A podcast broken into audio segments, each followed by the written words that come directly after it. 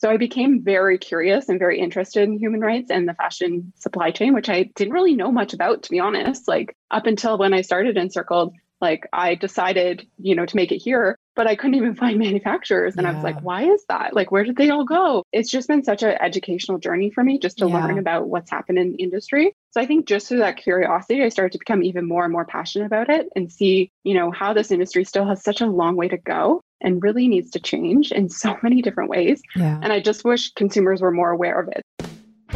Welcome to Business with Purpose. I'm your host, Molly Stillman of Still Being Molly, and this show is all about bringing you the stories behind the brands, companies, and small businesses that are changing the world. Each week, I interview an entrepreneur, CEO, nonprofit director, community leader, or just an incredible person who is trying to make a positive impact, not only through their personal life, but also with their career. My goal is to show you that no matter what you do for a living, you can make an impact wherever you are. My guest this week is Kristi Soomer. Kristi is the founder and CEO of Encircled, a line of innovative, sustainable, and versatile women's wear based in Toronto and retailed exclusively online. A former management consultant who virtually lived in airports, Kristi started Encircled with the dream of helping women do more with less in their wardrobes. Frustrated with the lack of versatile and stylish travel clothing, she started designing it. With no fashion background and basically a little bit of capital, she launched her online store in 2012. And today, Encircled has a beautiful studio in the Junction Triangle area of Toronto, a team of 12, and makes all of its clothing within 35 kilometers of their studio. They've been featured in publications like Fashion Magazine, Now Magazine, The Globe and Mail, Apartment Therapy. They're a certified B Corporation, and they were the winner of the Startup 50 Fastest Growing Companies in Canada in 2018.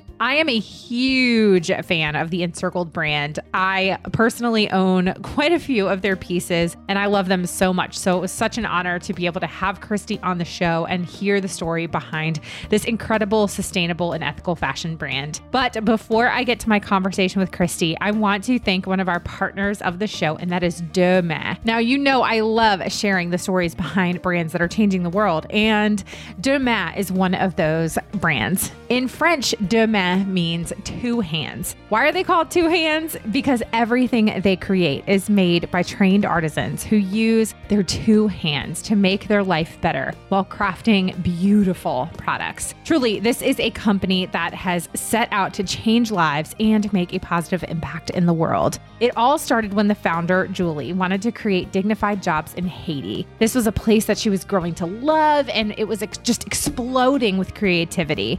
And so she wanted to share their talent with the world. Julie set up an educational program to train people with artisan skills and then went on to build a factory that operates on 100% solar energy. And Deux Mains now employs more than 40 artisans that handcraft premium leather goods, jewelry, and sandals. Their lives are forever changed by their craft. But what's also cool is their products incorporate this incredible eco friendly twist, working with responsibly sourced materials and repurposed inner tube and tires in their designs. I have a pair of their incredible crossover sandals, and the footbed of the sandal is is used tire. How cool is that? I I think it's just amazing. The fact is is that when you buy from Deux Mains, you get to be a part of a movement that is making a difference in the world by also adding incredibly well made pieces to your closet that support conscious living. You can discover their products online at deuxmains.com. That's de as in Dukes, D E U X, Mains, M A I N S.com. D E U X, M A I N S.com. Now, on to my conversation with Kristi Soomer. Kristi, welcome. I'm so excited to have you here. How are you? I'm doing great. Thank you so much for having me on the podcast, Molly. Thank you so much for being here. I um, am really just so pumped to have you on the show because I am a very big fan of Encircled. Uh, I let's just say I love your clothes. Um, and so it's just always fun for me to get to know the person behind a brand that I love so much. And I'm just like very I'm putting it out there right at the beginning. I don't even remember what they're called. They're the um they're the like the like dressy sweatpants Mm-hmm. the travel pants. Yeah. What are they called? What are yeah. they? What's they called again? The dressy sweatpants. The dressy sweatpants. Right. Okay, you then I'm right. That. I was yeah. right. um, those are my probably most worn item in my closet. I love those so much. I've worn them on planes to and from Kenya. I have worn them wow. with like a nice shirt and denim jacket for like a more dressy occasion. And I feel like I'm wearing pajamas. Like they are yeah. the softest, most comfortable pants in the entire world. Anyway, that was the item that actually like got me hooked on Encircled. And I was like, okay, I need to know everything I can about this brand. Um, but anyway, so we're going to get to that. I just had to like tell you that right off the bat that if I could oh, be so in love with some pants, it would be those pants. Um, they actually, I featured them on a gift guide episode like a couple years ago. Um, oh, I want to so you've had them a while. A while. I want to say like maybe the yeah. gift guide in November of 2019, possibly. Oh wow. Okay. Um, yeah, I'll have to go back. So the listeners may be like, I think I remember you talking about these pants because I've loved them that long. Um, okay, so comfy, amazing pants aside, Kristi, give me the Kristi 101. So tell me who you are, what you sure. do, and how you got to where you are today. Sure. So my name is Kristi Soomer. I'm the founder and CEO of the ethical fashion brand Encircled, the maker of the dressy sweatpants, yes. among a number of other designs. The brand started originally actually as a travel clothing line. So something that you kind of alluded to. Yeah. I used to be, I came from a very corporate career. So I have an MBA and a finance degree. I'm not necessarily your traditional fashion designer. I never went to fashion school. I just had a big interest in solving a problem, which yeah. for myself at the time, I was traveling you know, around the world, flying about 100,000 miles a year for client sites uh, in my management consulting career. And I wanted comfortable, stylish, and versatile clothing. And I found like there were just no options out there. Yeah. So I really just got inspired and I came up with this one piece, which is still on our site today called the Chrysalis Cardi. It's an eight in one piece that transforms from a scarf to a cardigan to a dress. And that became the product that I launched the business with. So that product, you know, took us from probably about the first year or so. We only had that one product. Yeah. you can wear like a number of different ways. But it's really been quite a journey because I started that business originally just to test my product idea, but I also knew that, you know, if it decided to have legs and people were really interested in it, I wanted it to be a business that was aligned with my values. That was yeah. really important to me because I was coming from such a corporate career where I felt, you know, like I'd hit like a level of success in my business um, career, but I just yeah. I wasn't happy because I wasn't aligned with my values in the world, which yeah. I'm really passionate about human rights and environmentalism. So that became like fundamental to Encircled. So everything's sustainable. We use all sustainable materials, fabrics, notions. We make everything locally in Toronto. We're certified B Corp. So those foundational elements to our business really became the springboard off of which we've grown. Yeah. Okay, so I am always really interested in just naturally in kind of the the the seed of the idea. And so you had the hmm. obviously you were interested in solving a problem. You started encircled with just this one product. I have to go back to the beginning. Like, how did you even come up with this one product? Like, was this something that you had just done yourself? Like, I think about my friend Liz Bohannon, who had started her company Sseko Designs um, with her ribbon sandals oh, yeah. that she had just like yeah, literally made uh, herself. She was just like, let me tie these ribbons around this thing. And then she created this product. It, w- did you have sort of a similar uh, like origin story to this one kind of eight in one product, or how did you even know where to begin? Yeah, I feel like I've met with Liz before because I feel like we maybe laughed over the story or somebody who worked with her. Because, yes, I have a very similar story because I'm not a fashion designer. So, originally, this idea came out of packing. I was packing for a yoga retreat to Costa Rica, and it was like super last minute. They'd had a cancellation. I'd never been on a yoga retreat. I had no idea what to bring. So, I was like overpacking like a maniac. I was stuffing into like a 30 inch suitcase, massive. And then all of a sudden, it's like three in the morning. I'm flying out at seven in the morning. I'm like zipping up the bag. The zipper breaks um, to the point where you can't fix it. And everything explodes everywhere. And I'm like, oh, I got to put this into like a carry on. So I started to like downsize my bag. And I had this like circle scarf from American Apparel. And I don't know if you remember these. This is quite some time ago. Oh, yeah. And it was like you know, you could wear it like 36 ways, you know, and had this little round hang tag. And so I was like, oh, if I could bring this, I could wear it as a dress and a scarf and on the plane. Like this would be amazing. So I started playing around with it and I realized that it was like completely not functional. It it was like see-through number one. It wasn't even hemmed, so everything was like fraying. When you tied it into the different looks, it looks like you were wearing like a potato sack. like it was completely unflattering. So I was like, well, this concept is really interesting, but in execution, it's not working. So I'm like, what if it was like you know, thicker fabric? What if there was some way to like hold the attachments together so when you're wearing it as a dress, you don't have to tie it and look like a burlap sack? Yeah. Um, what if there's like a belt so it could be a bit more fitted? So I got really obsessed with that idea because I thought it was quite brilliant. And at the time, I like started like um, when I got to Costa Rica and I had some downtime, I'm like Googling like multi-waste scarves. I'm like, somebody must have thought of this before. yeah. You know? And I come back from the yoga retreat and I'm like, I got to just do this. I'm going to make a sample. So I started literally like sewing. I live near the fashion district in Toronto. Yeah. And I went to a sewing store and I bought like all these snaps, Velcro, whatever I could find. And I started just sewing and cutting apart my American Apparel scarf uh, like on the floor with like a, a needle. I didn't even have like a sewing machine. And I started playing around with it. I'm like, hmm, this actually kind of works. And then I'm like, okay, I'm going to go find some fabric. Who knows what kind of fabric? I had no idea what fabrics were which. Just bought some fabric and started playing around with that idea and made like my first prototype by just basically like kind of like hand sewing it together. Oh my And then eventually bought a sewing machine off of Craigslist and was able to break that successfully on the first try. And then eventually learn how to sew my first sample and test it on friends and family and stuff like that. So once I started to test it on friends, that's when I realized I think I had a really great idea because Yeah. people were like, wow, this is so cool. And I was like, wow, I really like this too. So I'm like, why not just test this and see how it goes? So so yeah, it was definitely um, you know, I put it up on a it took a long time from a product development standpoint Yeah. to get it like perfect. Like that product that process takes a really it took about nine months. Yeah. Um, but we got it into production and had our first production run in December 2012. Wow. So what was the time frame between like I'm going on this retreat and I want this and then maybe there's a need for this to like you have it in product development and like you're Mhm. making them you're having somebody make them.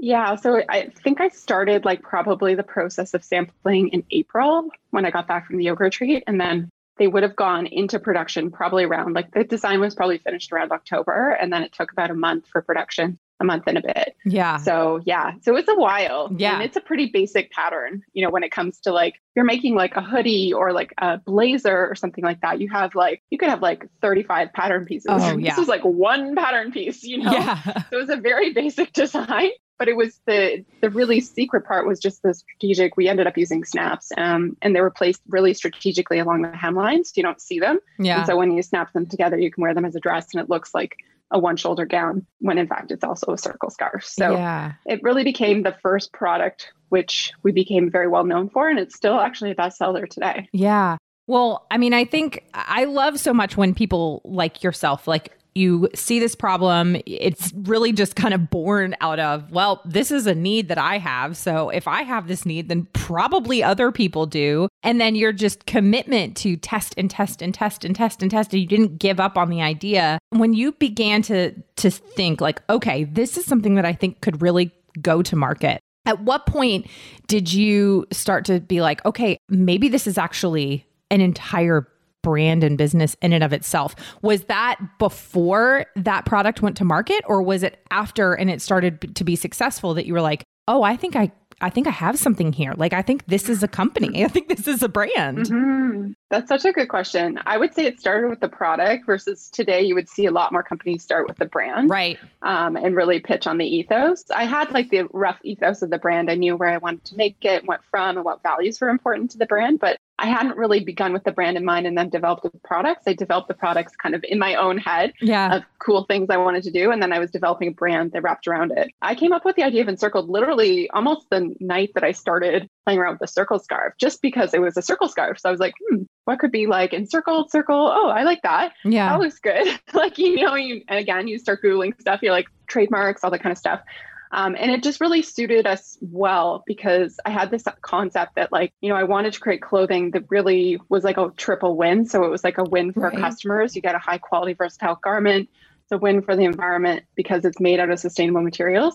And it's a win for human rights because it's made by fairly paid labor. yeah. So I always think in the terms of like good karma and this like infinite circle. And so that's where that all came from. But it took me a while, I think, to really believe that it would be a business because I Yeah. was still employed full time for like almost two years wow. after I launched it. wow. You know, doing it on the side, mainly on evenings and weekends. Um, I would drive to the airport with like basically I would have like an airport taxi or limo pick me up and I would bring like a garbage bag full of um, shipping packages and I would make the driver stop on the way to the airport at different red letter Canada Post box and drop them in because I couldn't fit them into all one. So like literally it was the most ridiculous setup you've ever seen and the most manual process because I was doing everything. I was doing customer service, I was shipping, I was picking, I was packing orders, I was Yeah. managing production. But I started to definitely fall in love with it in that kind of two year span. And I really liked my products and I was so inspired by my travels to develop even more products. So yeah, it kind of grew from there. Now you talk about how the ethos of the brand and what you know really sets Encircled apart in a lot of ways is your commitment not only to the ethical manufacturing of the products and knowing that the people who are making your products are earning a living wage, not just a, a, fair wage. The sustainability component was really important to you as well, and using sustainable materials and low impact dyes. And this is in 2012 when this was not a conversation that was as prevalent as it is today. Mm-hmm. I mean, I found myself getting really passionate about kind of the you know the fair trade and ethical fashion world um, towards the middle to end of 2011 and from there, I researched and read as much as I could, and there was just nothing. Like, there was just nothing mm-hmm. out there. It was so hard to find brands that aligned with this this ethos that I had kind of discovered for myself. And so I'm curious like where did where did that ethos stem from for you? Was this something that you just it just came natural or was it something that you learned about and been exposed to because you really were ahead of the curve? Yeah, in like a good way and a bad way, I think, because I think we were ahead of the curve. We're the point where nobody understood why we were doing what we were doing yeah. and like why it even mattered. Um, and I still to this day, education is still a huge thing for us as a brand that we have to take an active role in because again, there's so much greenwashing, but there's also so much yeah. misinformation out there. So for me, I guess it all started with my own personal values. So when I was working in management consulting. I did a lot of retail consulting. I used to work in consumer packaged goods and manufacturing like products and deodorants and stuff like that. And through that process, I learned a lot about claims and what people say mm. and what actually like is true and how like brands are able to manipulate things by, mm. you know, subtle word changes and whatnot. Right. And some of that I just it didn't sit well with me, to be honest, because I'm so like authenticity and integrity are really important mm-hmm. to me. And so even if it's like, you know, saying new concentrated formula and that's like actually factually true, but like it's actually they just took the water out of the product, it's mm. not actually more necessarily efficacious, you know, it just doesn't really jive with me. So yeah. I think as I got older, like when I was younger in my career, I was like just really excited to be a part of something and I wasn't really like questioning what was going on. You know, as I turned like 30, I was like, much probably like you with your journey in ethical fashion, I started to question like, what is in my clothes? What is in my beauty products? What is in my yeah. food? Like a lot of those other areas of things you're purchasing, you start to wonder, you know, why am I buying organic? Like, what does that mean? And what is the equivalent to like beauty or food for that? So I think I just became a lot more curious around that. And then mm. when I mm. started to see what was happening in the fashion industry at the time, like the Rana Plaza factory collapse happened yep. in 2013. So that was like a few years, I guess a year after I started my brand approximately. And at the time, I was working in management consulting. And I remember the vibe around the retail industry was like, yep, not necessarily apologetic about it. Outwardly, they were, but they were like, people were like, ooh, I didn't realize you could get manufacturing so cheap in Bangladesh. Like that was like the viewpoint that was coming through in the communities that I was a part of. Mm. And I was like, people were critically injured. Yeah. Like this is not the time to think about profits over people. Right. Uh, like it was just so, it sits with me still to this day. And I was like, I don't want to be a part of that. I don't want to, because me helping these brands in that space to do their work and move their manufacturing, optimize their processes, I'm complicit in in this. Mm. And that's not the mm. type of values that I stand for and I want to be known for. So I became very curious and very interested in human rights and the fashion supply chain, which I didn't really know much about, to be honest. Like up until when I started Encircled, like I decided, you know, to make it here, but I couldn't even find manufacturers. And yeah. I was like, why is that? Like, where did they all go? like it's it's just been such an educational journey for me just to yeah. learn about what's happened in the industry so i think just through that curiosity i started to become even more and more passionate about it and see you know how this industry still has such a long way to go and really needs to change in so many different ways. Yeah. And I just wish consumers were more aware of it. So somehow I've taken on that role um, through my brand of, you know, trekking up that hill because it is a hill. It's very difficult to run a business in this space and be profitable because people don't necessarily understand still why it matters. Yeah. There are two words there that you used that just struck me the moment you said them. And the first is, and, I, and this is a word that I don't think we use often enough, but I love it. Um, is how you just you talked about how you were curious. Um, you just became curious, and I think that's such a great way to describe what I I just want people to be. Is I don't tell, especially this is a conversation I have all the time, obviously, here on this podcast and in my personal life and on social media and all those kinds of things. I just tell people, I'm like, look, I'm not perfect. Like, I don't expect perfection, but I think curiosity leads to asking questions. Curiosity leads to learning. And, you know, I think about like I have two young children. I have a seven and five year old. They are the most curious creatures. They ask me mm-hmm. 750,000 questions an hour. Um, I, and it's just like, and a one question begets another question, begets another question, begets another question. And like, yes, there are times where I'm like, oh my gosh, stop asking questions.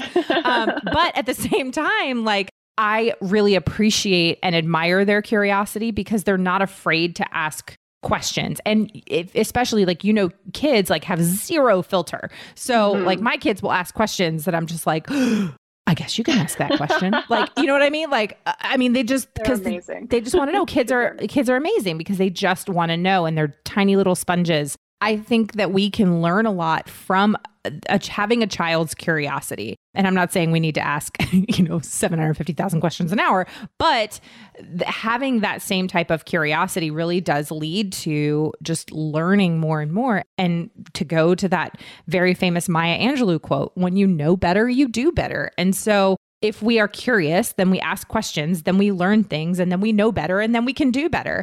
Again, it is a process. It is um, not something that we need to expect perfection on. But the more that you can be curious and ask questions and, and little by little make changes, that adds up. And so I love how you just discussed how you were you were just curious and you learned and and and you grew. But the other thing that you said that I think is um is powerful is your own kind of acknowledgement of working in the industry and and the complicity in it.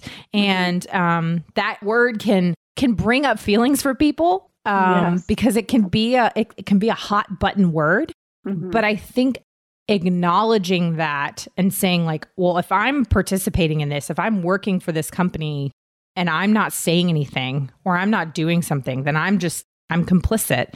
And you know, I, I think people will have different opinions on that or not. Like as consumers, if we know that a company is trash like, if we mm-hmm. know that a company is mm-hmm. doing terrible things and we're continuing to buy their products, does that make us complicit? Probably, yes. Is that fun to admit? Uh, not really. Like it's, you know what I mean. Like it's not a fun thing mm-hmm. um, for us to discuss, but I think um, I think it's important and so I guess the the reason I bring that up is just because I think it's it's so important for us to to be curious and to not be complicit. Um, as you were taking these steps and starting this company and taking it full time, how did you begin to wrestle with those things internally and think about okay, what are the steps that you're going to take even in your own life, like your business notwithstanding? Does that make mm-hmm. sense? Mm-hmm. Yeah, I mean, firstly, I'll say I'm not perfect either. I mean, this industry, fashion industry in general, is still very, um, it's still very difficult to shop. Right. Perfect. It's, I mean, it's impossible. It's impossible. It's impossible. There's there's no perfect fabric. There's right. no perfect supply chain out there. Um, there are better brands. There are better fabrics. There are better options. Um, but there's still a lack of availability of things, right. specifically like in alternative leathers, you know, there's just not a lot of affordability for the options there other than like vegan plastic leather, which isn't good for the environment. So, like, there's a lot of compromise that's required, I think, right now in the industry, which is okay. But I think what you said is really important that idea of curiosity and consciousness and just being more mindful about yeah. what you're doing. We have a lot of people that come to us and say, you know, the documentary, The True Cost, really changed their life. Yeah. And I mean, that's a great documentary. It has a a good way of like introing what's going on in the fashion industry without making people feel bad. Right. Because we don't want people to feel bad on a daily yeah. basis about what they're reaching for in their closet because that's just the reality. Like I have a I have a top in my closet or a sweater from Forever 21 from 12 years ago. Yeah. Um, I still have it. I'm not going to throw it out because right. like I don't support fast fashion. At one point I did, and I'm fully I disclosed that I did. I I had like basically a shopping addiction yeah. before I really was able to open my eyes about Same. what goes into it. Same. Yeah. So we're not perfect beings. You just try and be better in what you said, like making those incremental small steps. So I think that's the challenge for me is because people to a certain extent, they expect you to be perfect because you're like the founder of the sustainable brand. So I've gotten a lot of flack specifically on social media. you know, for the cars I drive and stuff like that, they'll be like, "Why aren't you driving a Tesla?" I'm like, well, "Because I will make a million dollars a year, Oh and also goodness. Teslas have their own issues." you know? Uh, people like that drive me crazy.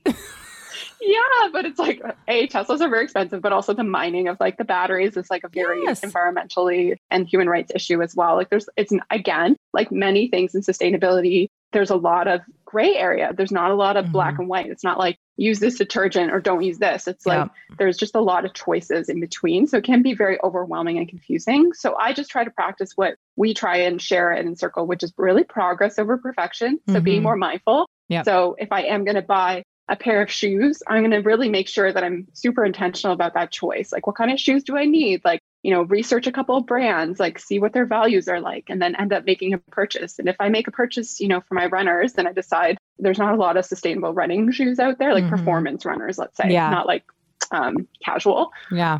So maybe I have to decide between like New Balance, Adidas, and Nike. So which one am I going to decide? I'm going to do the research and I'm going to make the decision, but I'm going to slow that process down because Yes. a lot of it's again just that awareness, curiosity, and really learning about the industry.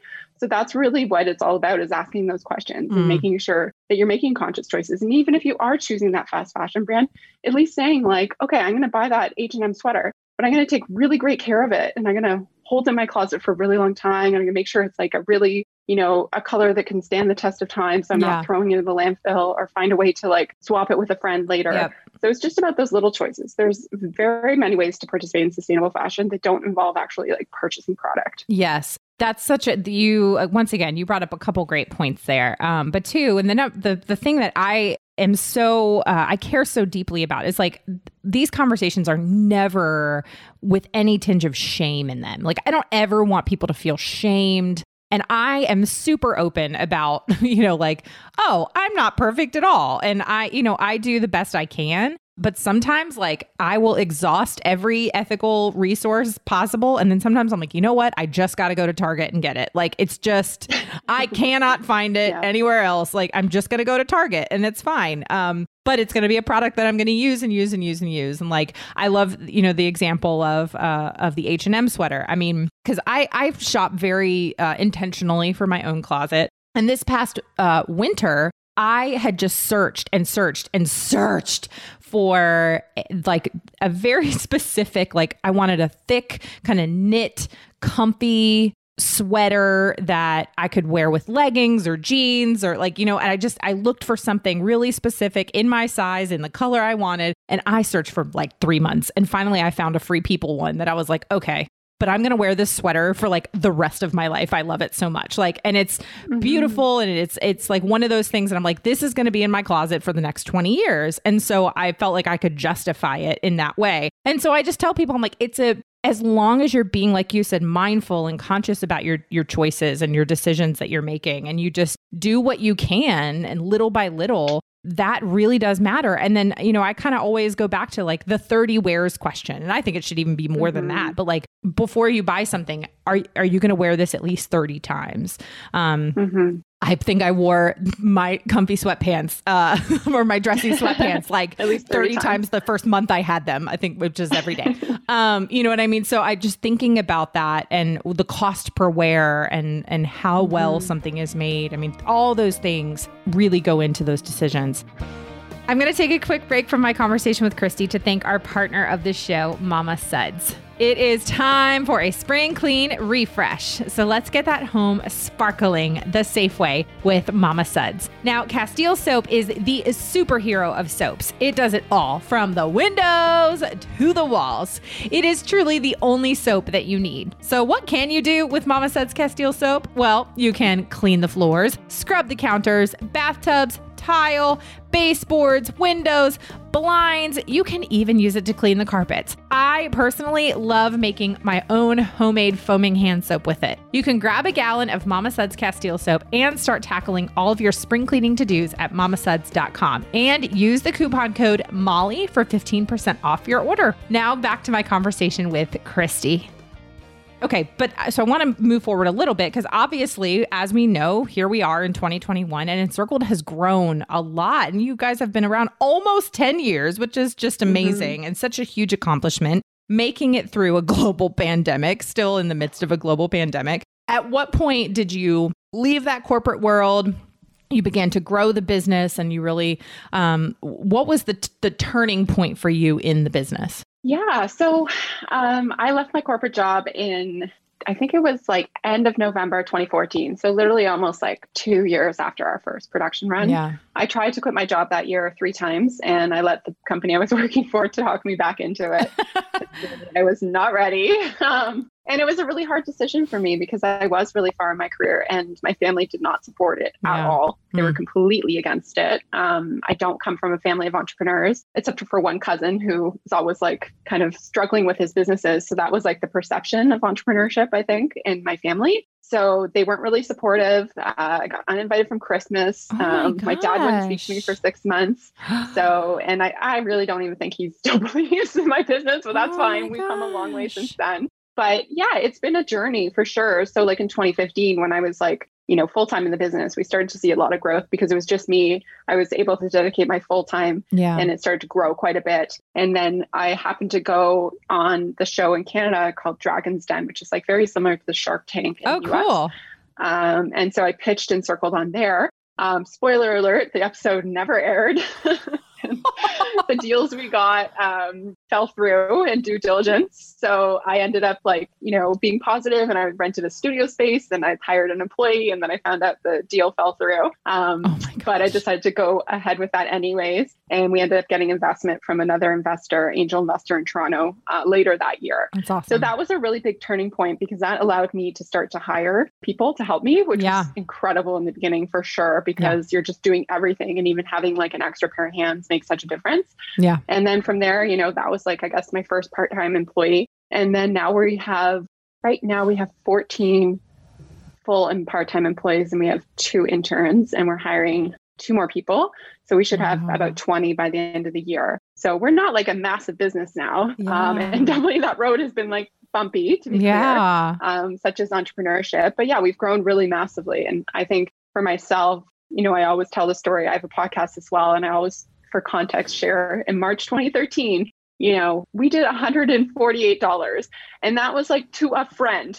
like yeah. a friend of mine bought the Cardi, and she paid cash. And I remember sitting there thinking, I want to quit my job and I'm making $148 in my business. Like, this is like, whoa, we are way off here. Something oh has my to gosh. change. So looking back on that and then knowing where we are today, it just, it's, it's like night and day, of course. But yeah. um, yeah, it's hard to even like evaluate where we've come and, and how much work has gone into the brand and the business and the supply mm. chain.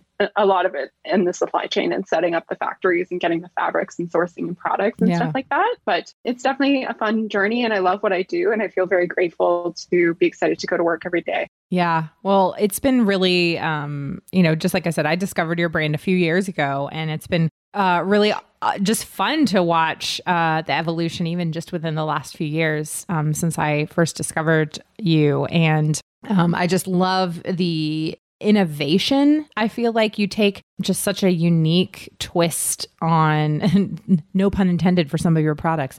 Um, you know, you just take this uh, unique twist on um, workwear and travel wear and uh, versatile wear. It's size inclusive, it's comfortable, it's beautifully made, handcrafted. I mean, it's just it's really special. And i think that that's something that um, you should feel really proud. And i hope I, I think you do. I hope you do. And i know that um, just you know having so many friends who are in the industry and i know how difficult it is. And it's uh, it's so much work but you you've done just a phenomenal job. Um, I don't know what you guys do with that the Lenzing modal fabric. It's mm-hmm. is it like I describe it as like unicorn hair. Like it's just the most incredible fabric. I I don't know how you even began to de- develop this fabric. I mean, it's just it's amazing. Yeah, we're very lucky. So the dressy sweatpants are made out of Lenzing micromodal, so it's an even softer yeah. blend, and that that fabric's actually knit and dyed locally in Toronto. Yeah. So that's a blend that we developed with our dye house and knitter here for us exclusively, and it's really our secret sauce because it does feel amazing against the skin. Yeah. It's sustainable. It's local.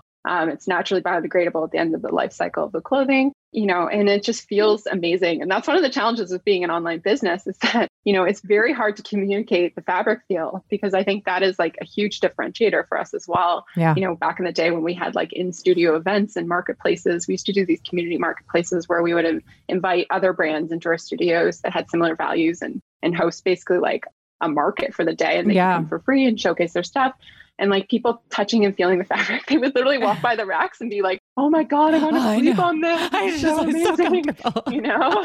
yes. So they're like, "I just want to touch it a bit more." And now thinking back in COVID, we're like, "Oh my god." um, but yeah, it's it's it, it is kind of hard to describe. So we do focus on premium fabrics and yeah. making sure that everything's certified because that's really important with modal and all that kind of stuff because there's different ways to get a lot of these raw materials now right. and some of them are not sustainable. Yeah. So that's again why this industry can be very overwhelming for consumers because they don't know that. So this becomes an opportunity for a lot of brands to do a lot of greenwashing. So we try to be the leader and educate in that, but it is mm. challenging. We're trying to do it in a way where we feel like people are able to take part and again participate wherever they are in their fashion journey. So yeah. even if they just discovered us and have never bought anything from a sustainable or ethical brand or maybe they're a zero waster we want to make sure that they feel included in the journey too. Mm, mm, that's so good. Kristi tell me um, about your podcast like shamelessly plug it. Tell me about all the things that you are doing and what kind of is on the horizon for you yeah, so my podcast is called Brave and Boss. One of the things that I learned pretty early on, actually, in my fashion journey, was that there was a extremely large lack of resources for product-based businesses, especially yeah. ones with purpose-driven missions. So there was a lot of drop shipper. If you want to drop ship curling irons from, you know, China on Alibaba, there's a lot out there about Facebook ads, but there's not a lot teaching the holistic principles of running a business and scaling it in the e-commerce environment where you do have like a more sustainable supply chain. So mm-hmm. I started that podcast just basically out of the need that people were just asking me questions all the time. And I was like, I just don't have time for coffee every like, you know, 15 minute coffee every yeah. day with somebody. Yeah. So I started just answering those questions on the podcast. And now I've moved into doing interviews in the last like six months. Um, and we have like uh, some continuing education programs, like an email marketing course, a goal setting course, um, tips and tricks on you know how to build your supply chain and it's really designed to like help primarily female founded entrepreneurs yeah. level up because yeah. there's a lack of capital that flows into the space of female entrepreneurship. Mm-hmm. And then there's a lack of like resources out there to support the development and growth. Like there's very few women who ever surpassed the you know million dollar mark in revenue. We passed that in 2015 and continue to grow. And I want more women to be able to do that because it's definitely possible and there's great business models out there, but yeah. sometimes it's just missing those parts and pieces to help them grow. Yeah. So so yeah, so that's basically what I'm up to with the podcast. We're launching lots of new products for summer with Encircled um, getting into some comfy shorts, so comfy dress short. Yes. Um, so that's exciting. yeah. So just going down that kind of dressy, comfy space with the micro modal you love um, and making it into really dressy silhouettes. So it feels like you're wearing your favorite pajamas to yes. work. Um, and yeah, just starting to continuing to expand our product development, our team, and looking at finding new fabrics that we can work with um, and sourcing so that's really exciting for the brand too. Oh man. Yeah, I think all of us uh like COVID everybody is just like why are we still wearing jeans? Why is je- yeah. why are jeans oh still God. a thing? I mean, I'll be honest, I do love jeans. I'm wearing jeans right now, but I wore the dressy sweatpants like most of the time. So, um but I'll tell you like jean shorts, I'm just like uh, Oh, yeah. I'm not. I'm just not here for that. I just cannot. It's. Just, I need. I, I was need, a soccer player, so like it's impossible to find ones that actually fit my legs. I need. See, I struggle with that too. Like I just.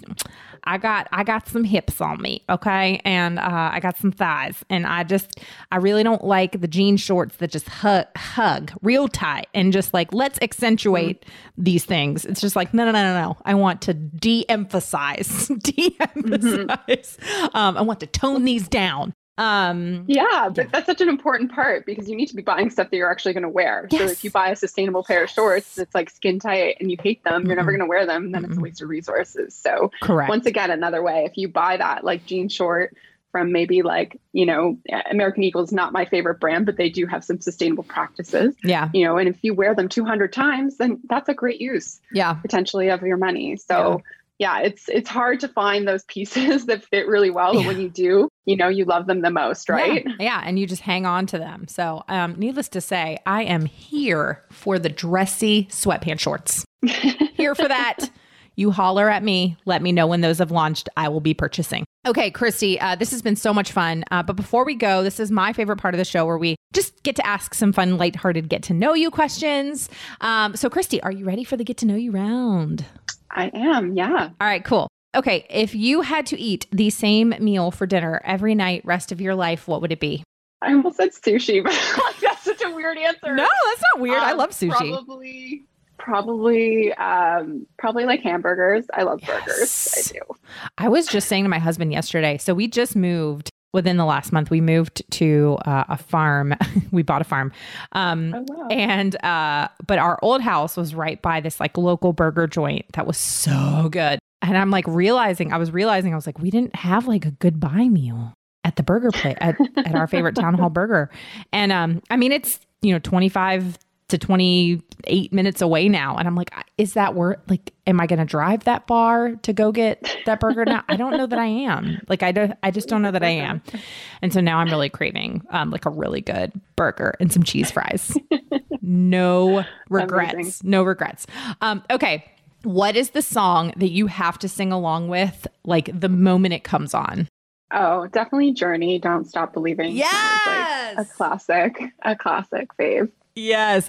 Okay. You have to go after we stop recording. And everybody that is listening, if you've not seen this, this is from a few years ago, but Jimmy Fallon did a bit on his uh, show uh, with Will Ferrell about "Don't Stop Believing," and it was like Jimmy Fallon was a uh, was like a nightclub singer singing "Don't Stop Believing," and then Will Ferrell was a um like a or am I thinking of the wrong song? I really think it was Don't Stop Believing, but maybe I'm like gonna everybody listening is gonna be like, Molly, you're wrong. so now uh but yeah, so maybe correct me if I'm wrong. But I, I'm pretty sure and then it was like uh, Will Ferrell's like a heckler in the audience and he was like asking he would be like, What are you doing? I don't know. It was funny. Just look up like Will Ferrell, Jimmy Fallon heckler.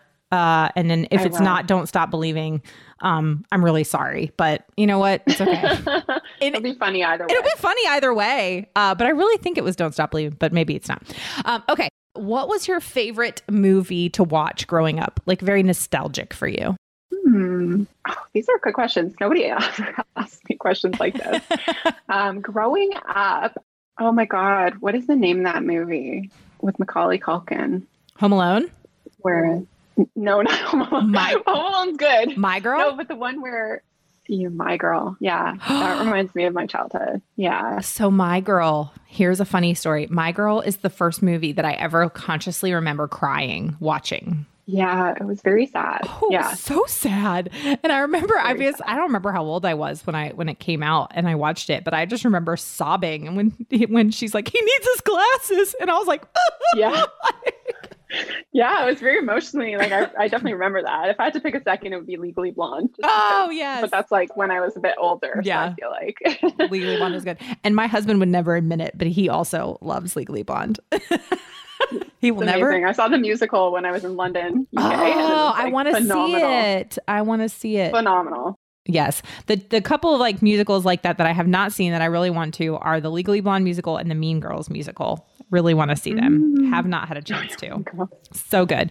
Um, okay. And then my last question, which is the question I ask all my guests, is Kristi, what does it mean to you to run a business with purpose? So that's a great question, too. Um, for me, running a business with purpose means to have a business that's aligned with your values, that's contributing to the greater good of the world, and that really has a desire to make a positive impact through business. Mm, so good. Kristi, this has been so much fun. Thank you for being here. And everybody go listen to Kristi's podcast, Brave and Boss, and uh, go get you some dressy sweatpants. You will not regret it. Trust me. Like if if you do, you can send me an email, but I I know you won't. Um, Kristi, thank you for being here. Thank you for having me. I would love to know what you loved about this episode or if there was something that you learned. If you do, let me know on social media. You can find me at Still Being Molly or at Business with Purpose Podcast on Instagram or Facebook. And don't forget to use the hashtag Business with Purpose Podcast. Another thank you to our partner of the show, Mama Suds. Don't forget to use that code Molly for 15% off and shop at mamasuds.com. Thank you so much for listening to this week's episode. If you're a first time listener of the show, welcome. Be sure to visit the archives for past shows featuring incredible entrepreneurs and business owners who are quite literally changing the world with their businesses. And if you're a regular listener, thank you for tuning in week in and week out, and thank you for your support. Be sure to head on over to Apple Podcasts, Spotify, Google Play, Radio Public, or basically wherever you listen to podcasts and click that subscribe or follow button to make sure you never miss a new episode of the show. And while you're there, would you take a moment to leave a review? Leaving a review of the show helps me to know what you're liking and how the show is personally impacting you. This show is produced by the incredible team at Third Wheel Media. Thank you so much for listening and go do something good with purpose on purpose.